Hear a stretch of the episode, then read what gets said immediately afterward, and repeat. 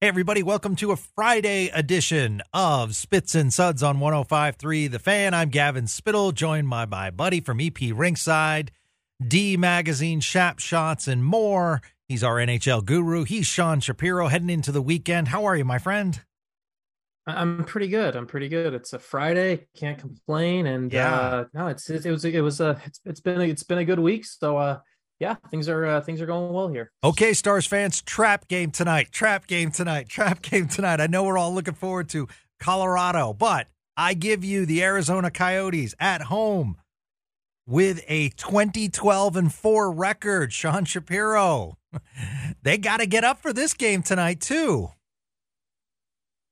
Yeah, I uh I think it looking purely at the nature of the next opponent, I think it's uh it feels like a trap game, but I do also think there's a I think the schedule does set up well enough where when you don't when you go from playing Tuesday to like if, if this had if, if this had been with two days between games, I feel like it's hard for a game to get lost. So I think maybe that's a little bit of a I think that's a beneficial part of the schedule on this one where if this was a Tuesday Thursday and the back to back was Thursday Friday I'd be a little bit more worried about trap game.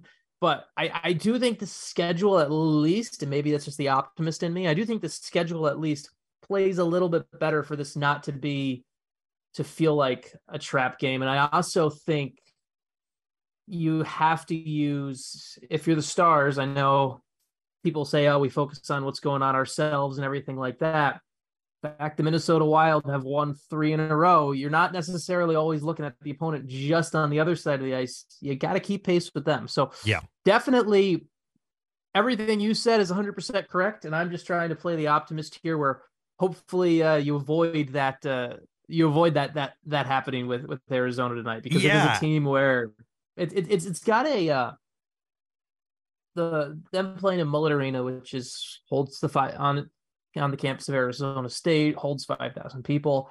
Um, I had one player earlier this season describe it to me where it's kind of similar to um, it feels kind of similar to playing in Florida, where where Florida for a different Florida has a the building is the Panthers they don't really have great attendance um and the building's kind of hollow and empty and everything but the Panthers have always been good at home. And someone and one this player kind of described it to me as uh the uh the fact of the matter the fact of the matter in Florida the Panthers players are used to playing with that environment all the time.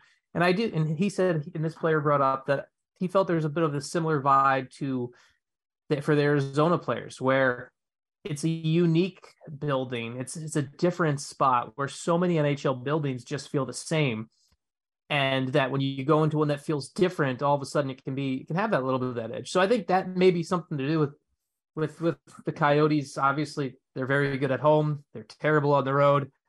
Uh, it's uh you, you got to win this one though. If you're Dallas, right? You right? definitely have to win you- this. You, have to win this one. There, that's it's it's it's a it's there's no there's no excuse.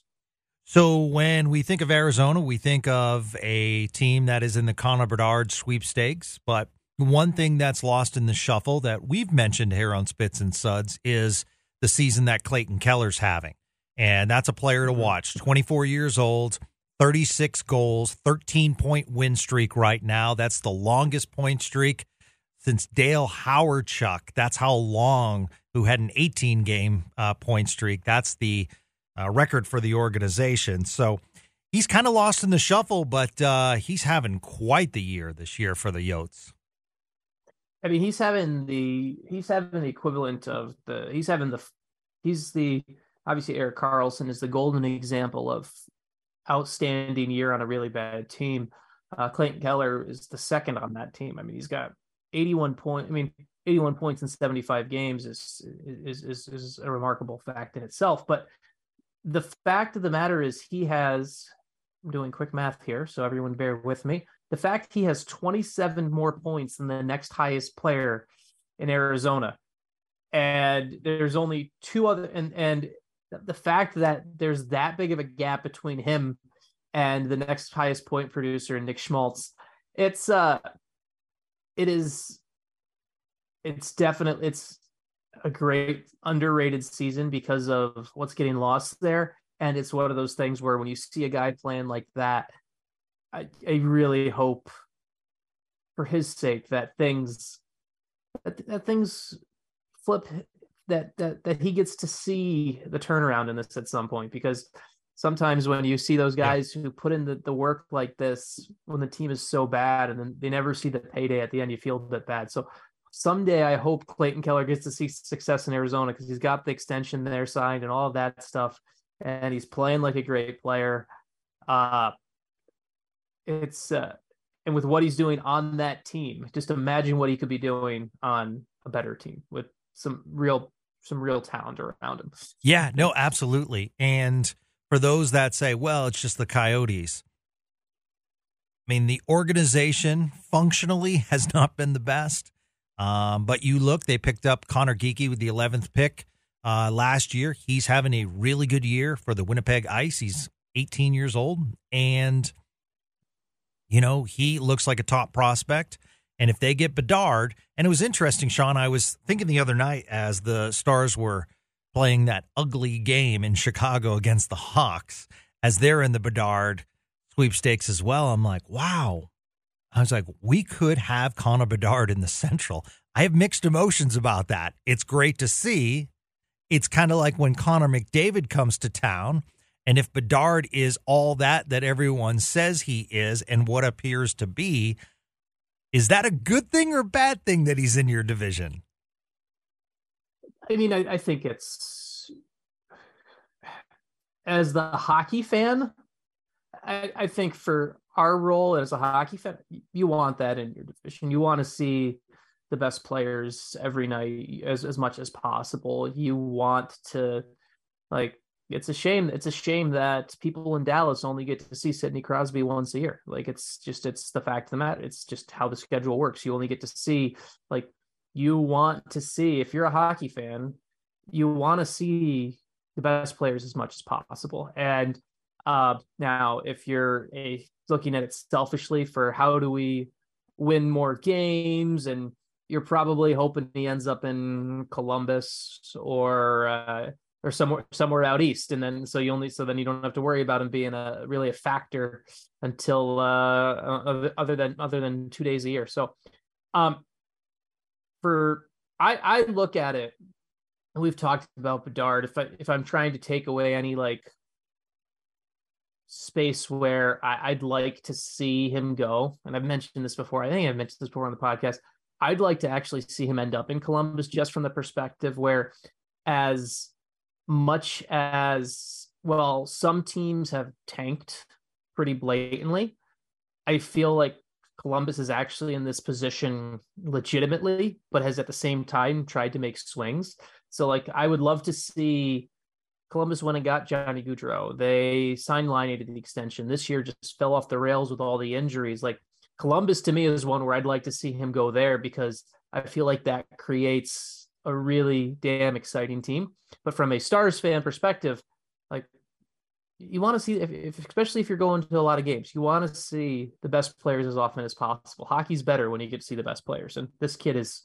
I watched some video on him earlier this week. He's he's just fun, man. He's yeah. so fun to watch. That's great. Like so many young stars in the NHL right now, and so many young stars coming up, and just the skill set is just tremendous. So, uh, really excited about the future of uh, of this league. We did get some news that Scott Wedgewood is being loaned to the AHL's Texas Stars. So my assumption is that the Stars uh, play a back to back this weekend at Cedar Park. So he will either play tonight or tomorrow night.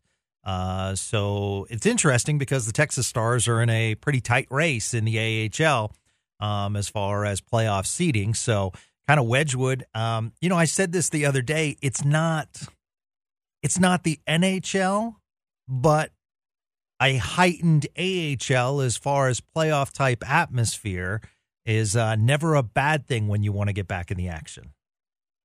Yeah, we we do know Scott Wedgewood is going to start on Friday. Okay, he's going to start tonight. We know that for sure. Um, Stephen Meserve down at 100 Degree Hockey, who does a great job with Texas Stars coverage, is uh, he uh, reported that yesterday that Wedgewood will be starting on the conditioning stint.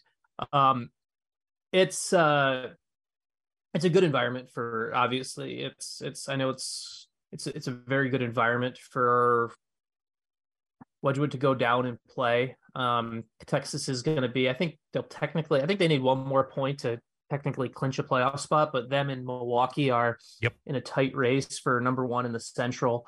Um, and uh, those are that's a it's it's a good spot for Wedgewood. Um, I would imagine with uh, it's we I don't and we don't have the full goaltending plan for Dallas yet, but I do wonder just because since they've been play since Tuesday, and um, obviously they may make a decision based off how things look for um, on how things look and how on how he looks on the uh, on how Wedgewood looks tonight and everything like that. But honestly, I wouldn't be surprised if we saw Jake Oettinger both games of the back to back. Like it's I know he's a seeing him play, it wouldn't be it would would it wouldn't really be that, stunning, especially if Wedgewood looks good tonight. To see Oettinger play both game, play tonight against Arizona, tomorrow against Colorado, and then Wedgewood gets the start against Nashville on Monday. Like I would in, in the NH in the NHL. So I wouldn't be surprised if we see both Oettinger both games because honestly I would do it because I think you didn't play him since Tuesday. He hasn't played since Tuesday. Um, if you have Wedgewood ready for Monday, he would have two. He would have four days to rec- four days to recover before the Thursday game against Philly. Um, I don't know. I think tonight's the night that you. I think this is the weekend you give Jake both games of the back to back because of the schedule around it.